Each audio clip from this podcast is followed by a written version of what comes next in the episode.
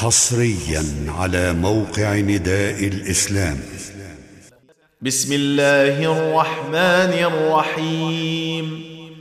قل أعوذ برب الفلق من شر ما خلق ومن شر غاسق إذا وقب ومن شر النفاثات في العقد ومن شر حاسد إذا حسد. تم تنزيل هذه المادة من موقع نداء الإسلام www.islam-call.com